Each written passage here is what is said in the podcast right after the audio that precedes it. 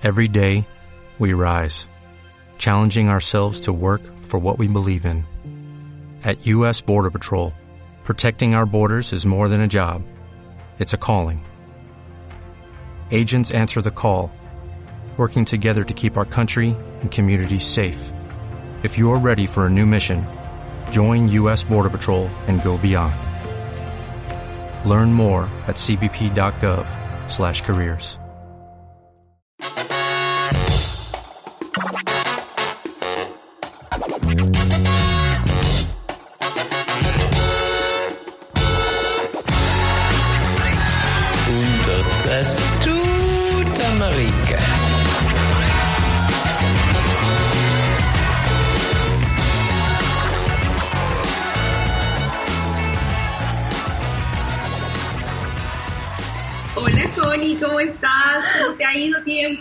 tiempo, sin grabar algo las dos? Ay, sí, Sonia, bien, bien. eh, con mucho trabajo, muchas cosas en la vida, para variar, pero súper.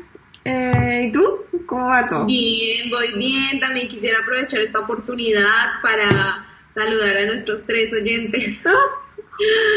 Eh, gracias, ojalá nos escuchen nuevamente. Eh, la verdad, sí, siempre me han escrito tres personas fijo, entonces como que yo pienso que ellos son nuestros tres oyentes, pero estamos muy felices Estamos... de estar de vuelta y que nos escuchen nuestras, nuestras cosas. Entonces- como instalar esto como nuestra segunda temporada. Tuvimos un break bastante largo porque el plan de este podcast siempre ha sido que lo pasemos bien y que no sea un estrés.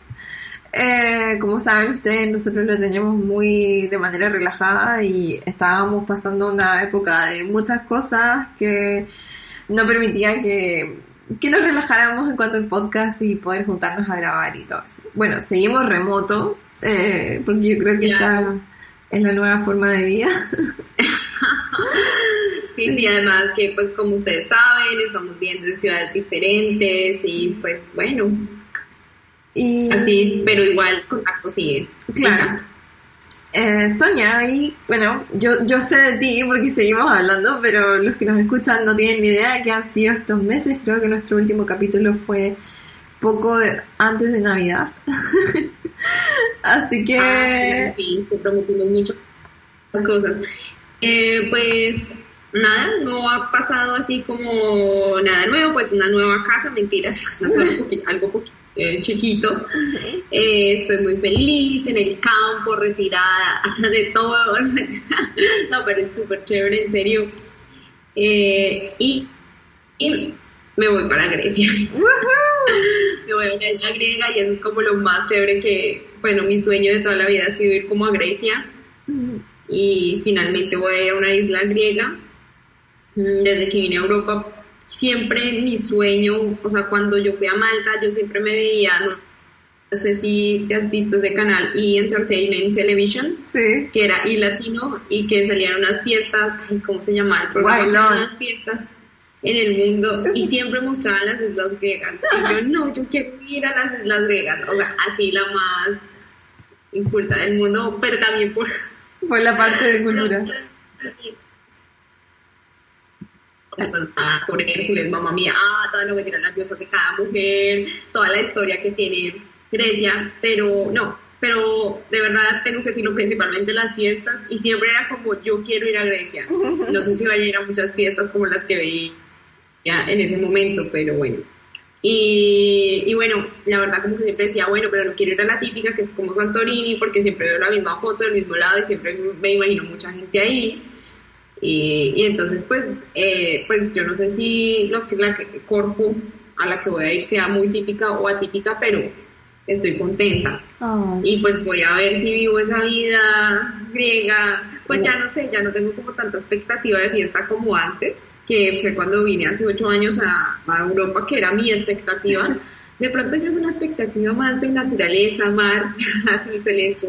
Cultura.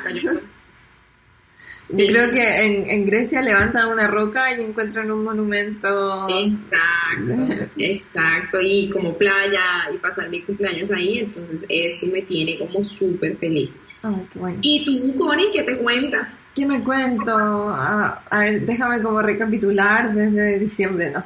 Eh, así como en general, eh, he tenido demasiado trabajo, lo cual agradezco, pero necesito unas vacaciones, pero todavía no, no puedo tomar vacaciones.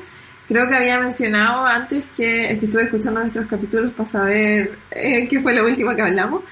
Eh, que iba a ir a Chile, que tenía pasajes para marzo y obviamente no fui por el corona porque aumentó muchísimo en marzo, tanto en Alemania como en Chile y había muchas restricciones, entonces lo corrí para noviembre y sigo pensando ir en noviembre, pero ahí estamos viendo, porque igual no, no voy del 2019, entonces igual es como tiempo de ir.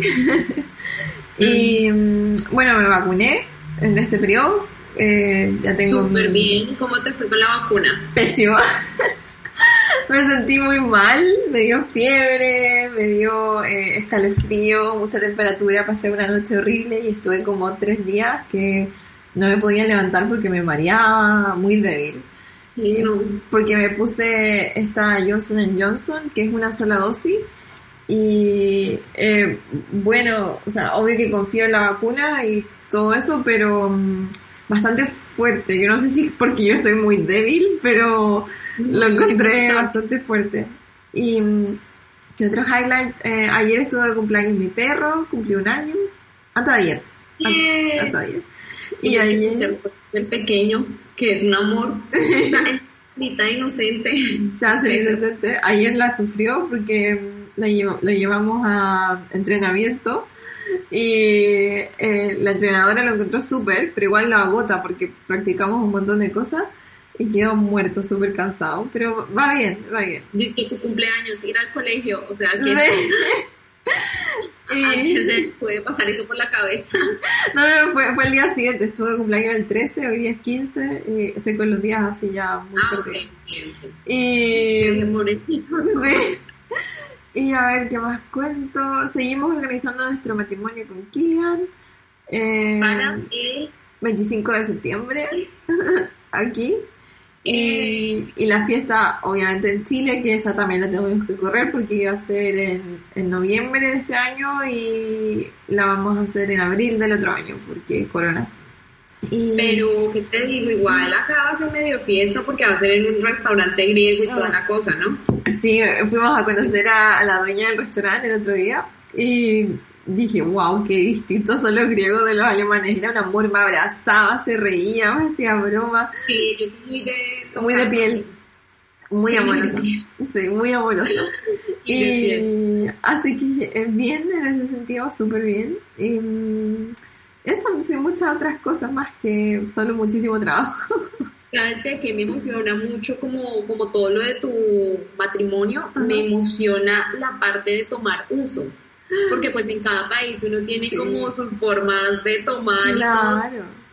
todo. Y pues yo hasta donde entiendo, no he estado en Grecia o hasta próximamente, pues uno toma mucho uso. Qué buena conexión, Sonia, porque ese es precisamente nuestro tema de hoy, como que si hubiera pasado una casualidad. Eh, hoy queremos hablar de, de las diferentes eh, formas de beber que hemos visto en los países que nos ha tocado estar un periodo más largo. Y Exacto. bueno, precisamente, ¿qué es el uso, Sonia? Eh, pues, o sea, no sabemos de qué está hecho, pero podemos decir... Eh, Es anís, anís, exacto. anís principalmente, pero no sé, se tomaba normalmente como antes y también después, no sé. Durante. eh, después de comer y durante. ah, eh, sí, durante las comidas, pero no hemos estado en Grecia. No hemos estado en Grecia, pero ya vas. Y pues no sé si hay amigos de Grecia que nos oigan, por favor. ah. Yo, yo conocí el uso porque la Oma, la abuela de, de mi novio, le encanta. le encanta y es, es bastante fuerte. Eh, y es, es un licor, una especie de licor de anís, pero que se toma como, como chupito, como shot. Y, Exacto. En. Colombia es, lo mismo, nosotros tenemos algo muy parecido que es el aguardiente, pero nosotros no lo tomamos ni antes ni después de la comida, sino más o menos los fines de semana y también es como, hay veces con limoncito, bien frío en la nevera, o sea, recién sacado de la- del refrigerador y sabe delicioso. sabe, es muy parecido al uso y es lo que más o menos siempre hacemos en Colombia. En la fiesta lo que más tomamos, bueno, o lo típico, o sea, bueno, si hay gente fina y elegante, bueno, la gente normal eh, toma aguardiente y pues digamos, de pronto puede que se tome una cervecita u otra, pero, Y, pero es como así, ¿no? ¿Y el aguardiente lo toman como en un shot o es un vaso Sí, largo? también, también. Y con mucha agua y bueno, y el maní, que está siempre muy salado, pues para hacerlo tomar a uno más, o maíz pira salado. Ajá. Y es, es así, es súper, súper, súper rico. Y eso, pero generalmente, o lo que yo vivía en Colombia era como muy de fin de semana, ¿no? Ujú. que fue lo que a mí me sorprendió mucho de Europa. Al llegar acá, digamos, el, país, el primer país al que yo llegué fue Malta y la gente tomaba parejo todos los días y como su vinito, claro, es que yo me imaginaba que acá había jugos de frutas tropicales, Ajá. pero pues no. No. Entonces, pues imagínate cómo es en Chile, en Chile es parecido. En Chile, eh, de nuevo, como que hay muchas cosas que yo noto que son muy parecidas a la cultura europea, como para pensar de que hay Sí. una sola cultura europea. Hay muchas cosas distintas, pero como en, en general, eh, sí. se toma durante la semana, mucho after office, after work, eh, que te juntas en esta edad, como que cuando chica, como estudiante universitaria, ibas al bar de mala muerte y te tomabas Sí. una cerveza en lata. En Chile hay mucha cerveza en lata, eh, acá no. En Colombia Sí. también, sí. Eso para mí fue como, lo encontré súper eh, como interesante, como exótico, que hubiera cerve- cerveza en botella. Eh, Sí. Ya me acostumbré, pero bueno. eh, pero de, a ver, durante la semana, uni, bar universitarios, típicos jarras de cerveza o latas de cerveza, aquí llegó mi perrito a olorosal, em, que te salen, no sé, con suerte un euro, o sea, eh, no sé, 500 pesos en Chile, de esa época yo creo que Sí. ya ahora debe estar más caro. Eh, y la cosa es beber, beber, beber hasta que se acabe el mundo. Y en esos bares que estaban en el centro de Santiago era muy común que nos pidiéramos algo para comer porque ya después de las clases baja el Sí. hambre y pedíamos eh, una cosa que se llama chorrillana que son papas fritas, así pero un cerro, una montaña de, de papas fritas y con huevo frito arriba, cebolla, carne, eh, cebolla como en, en rodaja, Sí. carne, carne mm, sí como un poco frita como en el, en el sartén y, y a veces le ponían queso eh, y ketchup y es una bomba pero es Ay, buenísimo, qué buenísimo, buenísimo, buenísimo. No, pues Deli, Sí. yo me muero con Sí. eso. Y Mira que acordándome de las épocas universitarias, en Colombia, cerca de mi universidad, bueno, yo me la pasaba con un grupo de borrachos. y mm, había un bar que se llamaba 650, precisamente porque la cerveza costaba 650 pesos Ah. y ahorita acabo de hacer la conversión, eso en esa época. Ajá. eh, yo les di, eh, Ay, te, perdí, te perdimos dos Eh, segundos. ¿Puedes estamos. repetir? Era 6.50 porque costaba 6.50 pesos. ¿Y eso cuánto es? la cerveza, sí. Y entonces en esa época, que fue como hace ya 15 años, Ajá. eh, eso equivale a 15 centavos de euro. No te Eso valía la cerveza. Qué Era locura. genial. Me acordé, pero, pero súper interesante, o sea, pero, o sea, a ustedes les pasaba que ustedes, bueno, yo sé lo que me puedo imaginar de Chile porque no he estado allá, solo en el aeropuerto. Eh, pero digamos es como nosotros lo hacíamos solo los fines de semana o los viernes, ¿no? No era como una cosa tan de No. el diario vivir, ¿no? Pero pues ustedes los chilenos tienen mucho vino, Sí. son muy famosos Sí. por el vino. ¿Cómo, ¿Cómo hacen ustedes para manejar esas cosas? Bueno, estudiante universitario durante la semana. Eh, trabajando, que ya te puedes pagar por lo menos un traguito en un bar, también durante la semana. Pero lo más común, eh, que yo diría, por lo menos en Chile que yo dejé hace un par de años, era como el asado de fin de semana con la familia, eh, los domingos y los sábados con los amigos. Eh, y te pueden, se pueden tomar, por ejemplo, mi familia, no sé, nos juntábamos 15 personas en la casa de mis papás y se iban más de 20 botellas de vino. Así era como, va, dale, dale, dale. Y entre el vino es como lo principal, Sí. así. vino y el pisco. Eh, el pisco que... Ay, pisco, claro. Pisco es un chileno, no, tengo una muy buena amiga peruana que me va a matar. Eh, es un trago de la zona. Ahora hay muchas cosas que yo la, como el, el manjar dulce de leche es de la zona. Entonces como eh, no es chileno ni argentino, sino como de la zona. Bueno, el pisco es un eh, licor, puede decirse como licor, no, o spirit, no sé cómo, cómo se traduce, eh, que es a base de uva también, pero otro tipo de uva y la fermentación es distinta y es muchísimo más fuerte que un vino. Tiene, puede alcanzar un grado de alcohol de 40 grados. eh, En serio, Sí. y es tan rico, yo lo Sí. recomiendo. ¿Y cómo lo toman ustedes más o menos siempre? Porque yo siempre, pues. No sé, como que uno va, pues qué pena, los restaurantes peruanos. Ajá. y como que yo lo tomo durante la cena. Claro. Pero ¿cómo es normal tomar un, un pisco? Eh, hay varias formas, pero como la, la más común y como la de fiesta, carrete, carrete es fiesta en chileno, es la piscola, que nunca es con Pepsi, no, porque Pepsi basura, es con Coca-Cola. eh, y es como, siempre decimos que cuando eh, se ve como tecito, es que está súper fuerte, porque en general es como 50 y 50 de un vaso largo. 50 pisco, 50 pisco con hielo, porque si no un montón, y 50 de, de Coca-Cola, y ahí te queda un tecito, eh, bastante fuerte. Y- pero en general yo me la hago más suave, me hago como 25 de, por ciento de pisco y el resto de Coca-Cola. Mi, mi gran problema es que no me gusta la Coca-Cola, entonces yo siempre me la hago fuerte. Para Pues que- es mejor, ¿no? Bueno, Sí. o sea, igual es mejor para no emborracharte tanto, ¿no? Eh, Mientras más Coca-Cola, más suave.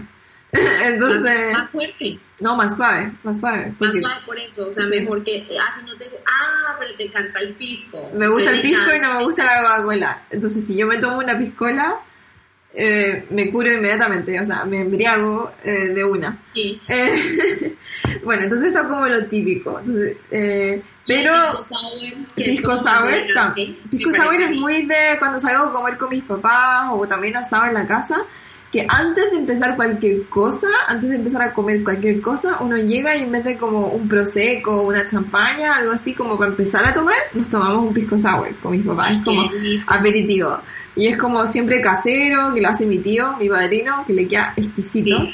Y siempre está el pisco sour y el mango sour, que, que es con mango. El pisco sour es con limón, el jugo de limón, eh, o el, el lima, el, este limón verde, chiquitito. Ok. Y es bastante fuerte, muy dulce. eh, y se toma como en estas copas flauta de champaña. Y, y eso como que hay uno que se llama El Emperador, que es un vaso de whisky, que es enorme y es, es buenísimo. Y uno ya queda, se te suelta la lengua inmediatamente. Qué delicia, ¿no? Yo, mejor dicho, es que a mí me encanta el pisco sour, pero, o sea, es como vida más de papá, más elegante, ¿no? Mm. O sea, Es que es más caro igual. O sea, como para un estudiante es más caro. Em, para ahora un trabajador eh, está bien, no es tan caro. No sé. está bien, ya, o sea, ustedes vayan clasificando, si son estudiantes, se toman un pisco cola, si son- piscola, sí. ya comenzaron a trabajar y quieren Claro. pololear, no mentira, Claro. ya se pueden tomar su pisco sour. Claro. Eh, a mí me pasó algo muy raro. En Malta se bebe mucho, ¿no? O sea, yo, yo me fui al Mediterráneo porque eh, pues yo quería estar en esas islas donde se grababan esas fiestas y las hijueputas allá. Y entonces yo dije como, bueno, qué bacano, yo quiero beber. Bueno, fue una etapa complicada de mi Juventud. pero de mi juventud, sí, porque ya estoy en, en una época de adultez. Eh, entonces, eh, había mucho ese Yagapón, eh, Ah. o sea, eso es que es Jägermeister Ujú. con Red Bull. Oh. Bueno, no sé, el y que es muy popular también acá en Alemania, Sí. y entonces hacían como una tablita con 20 shots y a tomárselos así, y me acuerdo mucho que en esas fiestas, eh, ah no, eso fue, y también se bebía mucho tequila, y pues en esa época estudiante de intercambio, eh, me acuerdo mucho de una chica rusa que estaba coqueteando con un colombiano, eh, y llega y, mm, y cogió un pedazo de limón, se lo pasó por el cuello, hacía lo más élite, abrió el cuello, la lengua por el cuello y se tomó su tequila, me acuerdo mucho ya. Y bueno, el caso es que eran unas rumbas muy salvajes, la verdad. Y, pero era como más de shots. Y eh, en Malta me pareció, ¿no? En esa época también que fui, que fue una época muy de estudiante. Me imagino que ya cuando uno tiene más plata y trabaja, pues se da por un vino y se emborracha con vino. Claro. Eh, así me pareció, o sea, no puedo decir como una cultura como tal, porque yo en Malta estuve como con mucho estudiante extranjero, pero digamos que lo que imperaba en todo momento era tomar Jägermeister con Red Bull, que sabe delicioso, Claro. pero es peligrosísimo. Bastante Entonces, dulce. y entonces Jägermeister le hace olvidar a uno de todo. De todo, de todo, se lo juro por Dios usted no sabe. Si con otras cosas usted tiene como lagunas, Mm. en el, con el Pero usted sabes, se olvida. ¿sabes lo que hago hoy? En... Kilian me contó que el Jägermeister nació como una especie de jarabe porque tiene hierba que sirven para la digestión. Entonces, Ah. Cuando nosotros, eh, como eso empezó como obvio que tiene alcohol, eh, empezó como para cuando comías mucho, te tomabas un shot de Jägermeister y te servía para la digestión. Y con Kilian tenemos Jägermeister acá y a veces cuando, oh, no sé, compramos mucha comida y comemos demasiado yo inmediatamente mm, el colon irritable me, explota, me tomo un Sí. shot de, de y me funciona a maravilla. Así como, de, de verdad. No tomen nada. ¿De Oye, verdad? pero y hablando de todo esto, porque sí, hemos hablado un poco de Latinoamérica, de Europa, ¿cómo era en Asia? Uy, es toda una cultura. Es toda una cultura y yo creo que por eso eh, pensé que podría ser un buen tema, porque en Corea eh, tienen diferentes tragos, eh, o sea, el alcohol eh, es, el, es el como la vía para hacer negocios, para entablar amistades, para entablar conversaciones, porque el asiático es muy tímido y el asiático tiene, o sea, perdón de decir asiático, el coreano, voy a decir solo coreano porque es donde viví y que sé un poquito Sí. más. Tampoco soy experta, pero bueno. El coreano es muy tímido y hay muchas como barreras sociales de cosas muy ta- de temas muy tabú que no se hablan y que el coreano es muy de le gusta eh, ser parte del status quo, le gusta ser parte de la masa, entonces como que sobre resaltar por X motivo no les gusta, entonces es gente como muy em, plana. Suena feo, pero eh, no de una forma fea, sino quizás la forma en que son. Y al beber es como que se desinhiben, obviamente, y es donde surgen y puedes conocer verdaderamente a un coreano cuando está ebrio. Y además, eh, yo sé que muchas, eh, em, muchos asiáticos eh, tienen problema para digerir, digi- digerir, sí, digerir el alcohol. Porque les falta una enzima, entonces les llega de una, les pega así súper fuerte y toman muy O rápido. sea, y- pero el que tiene eh, el licor allá tiene alto porcentaje de alcohol o no? El licor más famoso se llama soju y el soju no tiene mucho, tiene 10, pero um, se lo toman muy rápido y lo venden en unas botellitas pequeñas que será como una gaseosa pequeña, ese es el tamaño. Y se lo toman como si fuera agua. Entonces se ve como vodka, pero es un licor de arroz que me enteré hace poco que siempre pensábamos que era de arroz, pero parece que hoy en día lo hacen en base de papa, no sé por qué. Y Ok. mm, eh, bueno, el soyu se lo toman como shot y, y, en Corea eh, toda la cultura de ir a tomar, uno primero siendo estudiante joven, como eh, cocinar en la casa es muy caro, entonces es muy común de ir a restaurantes porque es muy barato. Y, Sí. y es típico que uno va como una, una barbacoa, un asado coreano, eh, que se llama Korean Barbecue, y estos restaurantes como que tienen mesas grandes y te juntas en un grupo grande a comer, y es comer, comer, comer, comer. Y a medida que estás comiendo vas tomando. Eh, no sé qué tan bueno sea eso. Y, y ahí... Pero pues, creo que cuando uno come y toma eh, es mucho mejor, ¿no? Claro. O sea, a solo tomar. Claro. Digamos, mí algunas veces lo que me pasa es que me lleno más con la bebida, por ejemplo acá en Alemania con cerveza y no como tanto. Claro. Y bueno, entonces como estudiantes era, mm, eh, ya que íbamos de, no sé, nos juntábamos un- día X a tomar y, y ahí mis amigas me explicaban más o menos de cómo iba toda esta forma de tomar. Entonces, cuando están con extranjeros como que los coreanos se olvidan de todas estas reglas de la cultura de tomar y lo toman como una gracia, como que te explican las cosas. Pero si es que están entre coreanos, o de repente pasaba que quedaba como el grupo de extranjeros sentado al lado de coreanos y entre ellos actuaban distinto. Y lo que hacen, si hay alguien que es, aunque sea un día o horas mayor que otra persona, eh, él vendría haciendo su son eh, si es hombre. Son significa como eh, que es mayor eh, en estatus, por así decirlo. Como que es estatus y edad van, van de la mano. Y, mm, y, si es así, el que es más joven le tiene que servir al mayor el trago y tiene que estar pendiente de que siempre tenga trago en su vaso. Y, y, por más que tú quieras decir como no, no, no quiero tomar más, no quiero tomar más, siempre tienes que decir que sí y no te lo tomas, lo dejas ahí, porque si te lo tomas y queda vacío, te van a ir siempre poniendo más y más y más. Eh, pero qué loco. Eh, sí, entonces, y cuando toman, eh, siempre en estos vasitos chiquititos como de sol, eh, nunca están mirando de frente a si es tu zombie como tu superior, eh, tomas y te das vuelta y como que te tomas dándole la espalda, como nunca tomas con el vaso de frente hacia esta persona, con profesores y todo eso. Y a mí me tocó hacerlo porque de repente nos invitaban los profesores. Eh, hay una cosa que se llama jueshik, que es como jue significa después, como después del trabajo, después de la universidad, y shik eh, viene de comida. un shik es comer. bueno, y entonces íbamos al jueshik y era con el profesor y ahí nos pasaba que mm, eh, teníamos que girarnos y, tomar eh, y yo tenía que hacerlo igual. Era, eh, la, la, idea mía no era como destacar por ser extranjera, sino que era mezclarme y ser parte de la cultura. Y pasa mucho que los Hueshik a veces, la gran mayoría de las veces, son eventos que te obligan a ir en la empresa, porque si trabajas, si trabajas en una empresa muy tradicional coreana, de que van casi todos los días de la semana los trabajadores porque al jefe se le cantó que quería ir a tomar ese día y están obligados y tienen que tomar y tomar y tomar hasta quedar así que se olvidan. Y, y por eso dicen que trabajan mucho porque llegan hasta las, no sé, 4 de la mañana a la casa, duermen dos horas y de ahí vuelven a trabajar. Por eso hay, mucho. Es horrible. Es horrible y pasa mucho.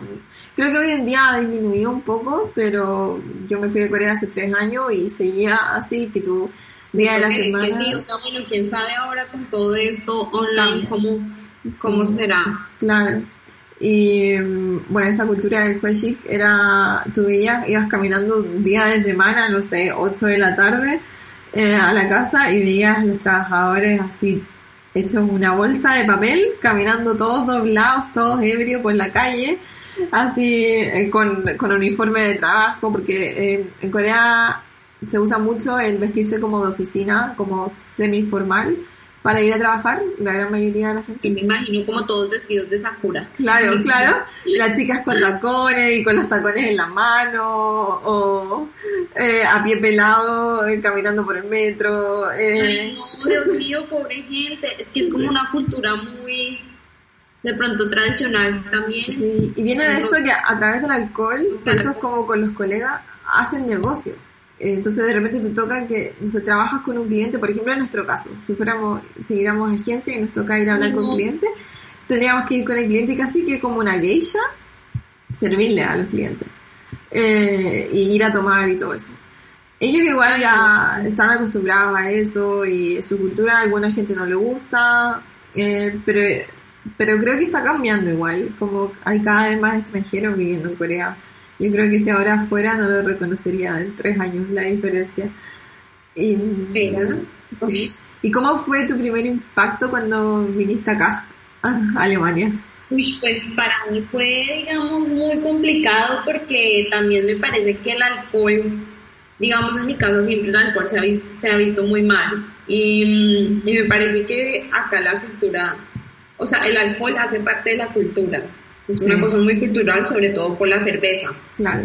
Entonces es mucho como, sí, es lunes, nos tomamos una cerveza. No son alcohólicos, no se la toman al mediodía, pero sí se la toman después del trabajo. Vaya, Nos tomamos un vino o también como nosotros estamos en el este de Alemania, como mucha esa influencia italiana, un aperol.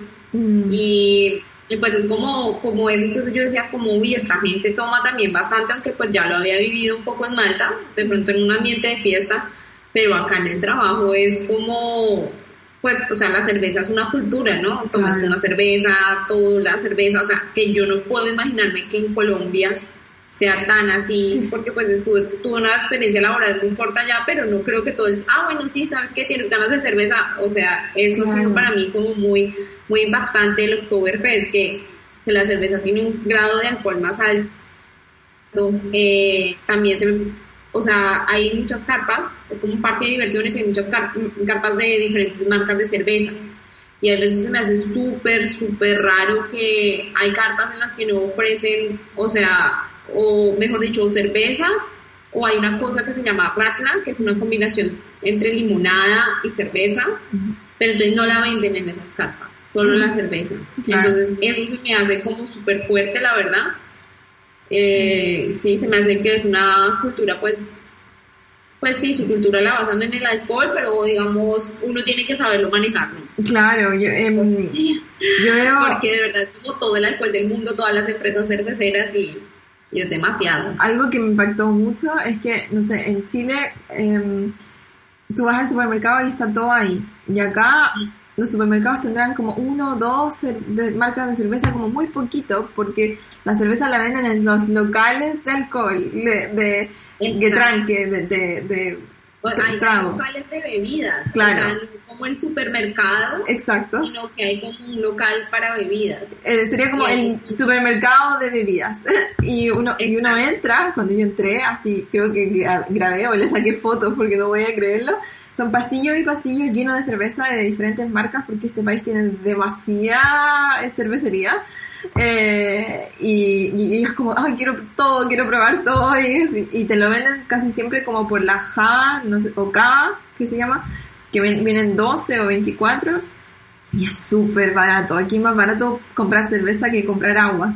Sí, sí, sí, también es como, pero creo que va muy, muy adherido a la cultura. Deberíamos investigar incluso cuántas cervecerías hay en Alemania yo sé que mm, fui a un pueblo que está, tú si quieres por mientras buscas, yo si cuento esta pequeña historia.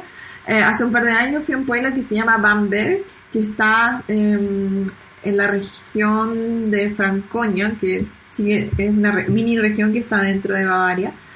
Eh, bueno, la ciudad de Bamberg es, eh, no sé si cabe para decir la ciudad, pero digamos la ciudad, muy chiquitita, eh, y es, la localidad que tiene más concentración de cervecerías en, un, en, un, en una misma zona, y creo que eran alrededor de, mm, creo que 11 pero de 11, pero en un lugar muy, muy, muy pequeño.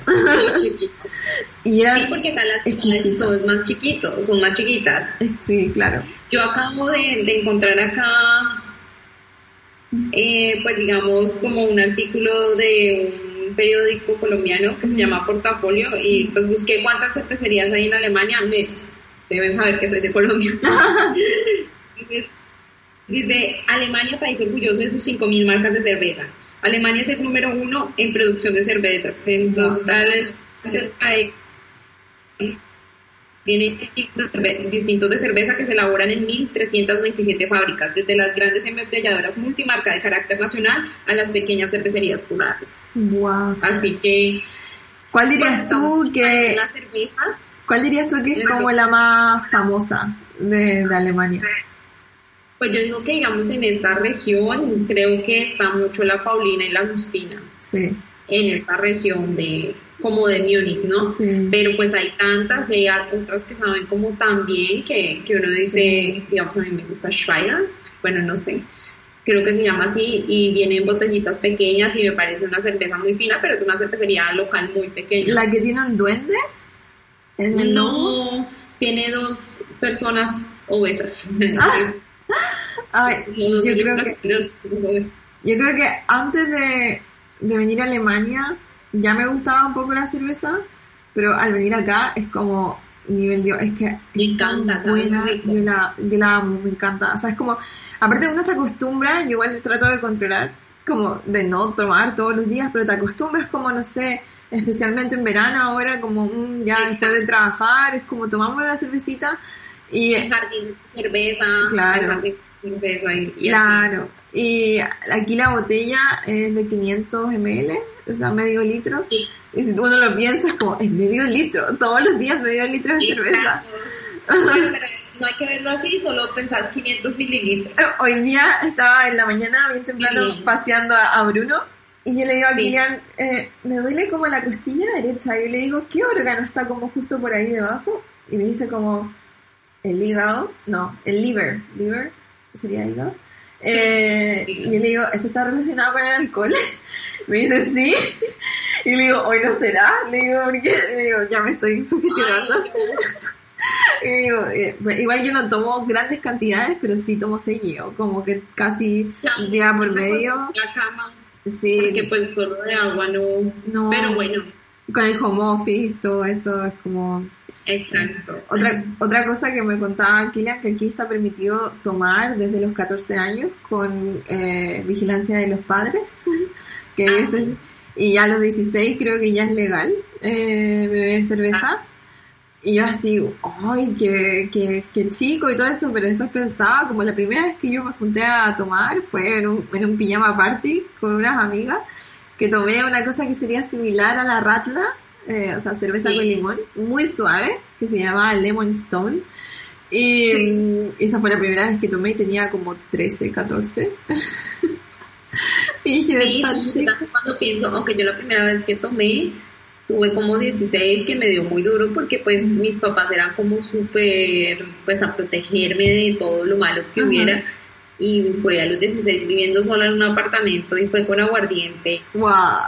Y yo bebiendo doble porque yo nunca en mi vida había tomado un aguardiente y oh, bueno, una experiencia así. Bueno, los que nos escuchen, cuéntenos cómo, cómo toman en sus países. Claro. En muchos países diferentes. Yo sé que, que hay amiga, una amiga que me escucha de Ecuador, entonces bueno, cuéntanos qué toman ustedes allá. o en España, que uno puede pensar que es muy parecido quizás a Latinoamérica, pero no, tiene sus diferencias igual. Exacto.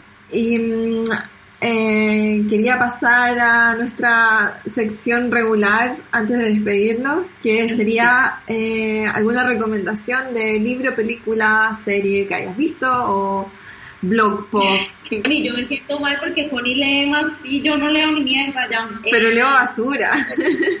¿Qué les puedo decir yo? Eh, no, les puedo recomendar otro podcast que, que nunca me...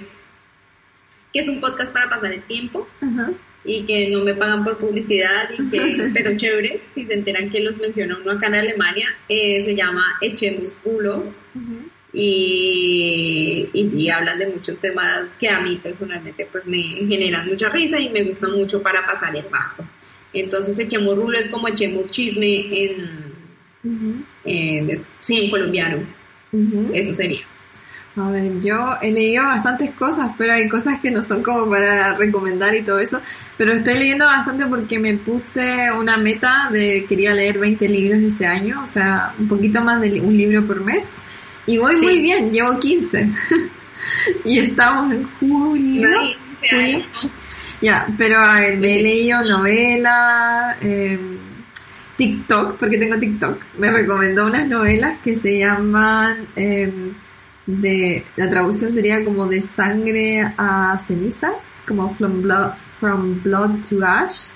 Y es una novela que son como 600 páginas, pero media fantástica, eh, lectura muy fácil, eh, muy ñoña, y como que estoy muy vieja para leer esas cosas, pensaría yo, pero eh, a mí me, me encanta el romance, y me encanta que hayan historias con romance y hay vampiros, eh, hay Ay, hombres lobos, eh, está bueno, no es el mejor libro que me he leído en mi vida, pero está bueno, From Blood to Ash de Jennifer, no sé cuánto, lo siento.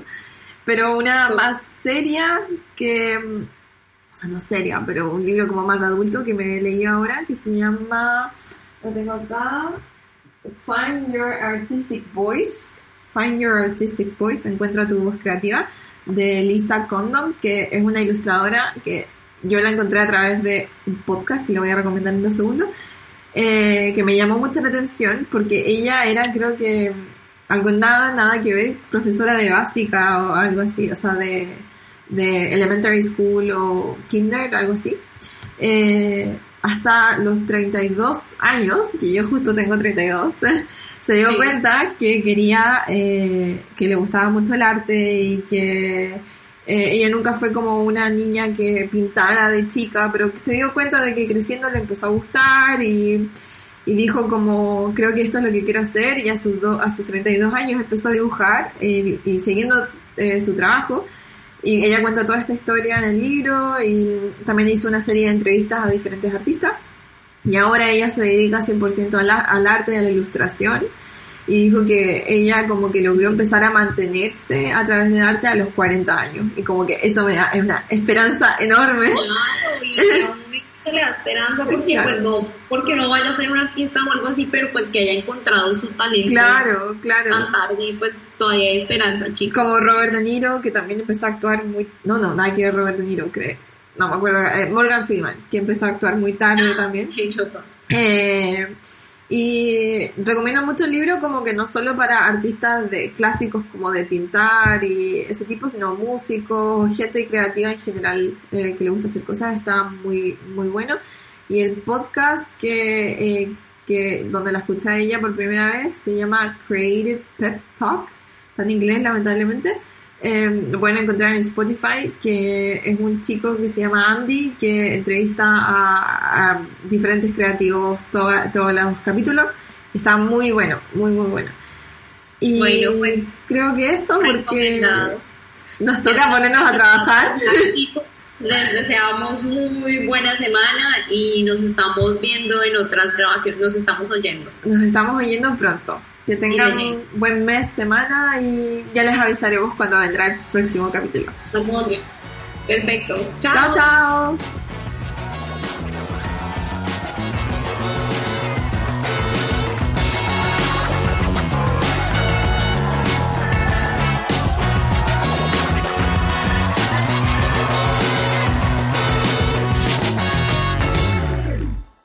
As a new Western Union customer, you can enjoy a $0 transfer fee on your first international online money transfer. Send money to your family and friends back home the fast, easy, and reliable way. Visit westernunion.com or download our app today to get started, and your first transfer fee is on us. FX gains apply, not available for credit cards and transfers to Cuba. Services offered by Western Union Financial Services Inc. and MLS 906983 or Western Union International Services LLC and MLS 906985.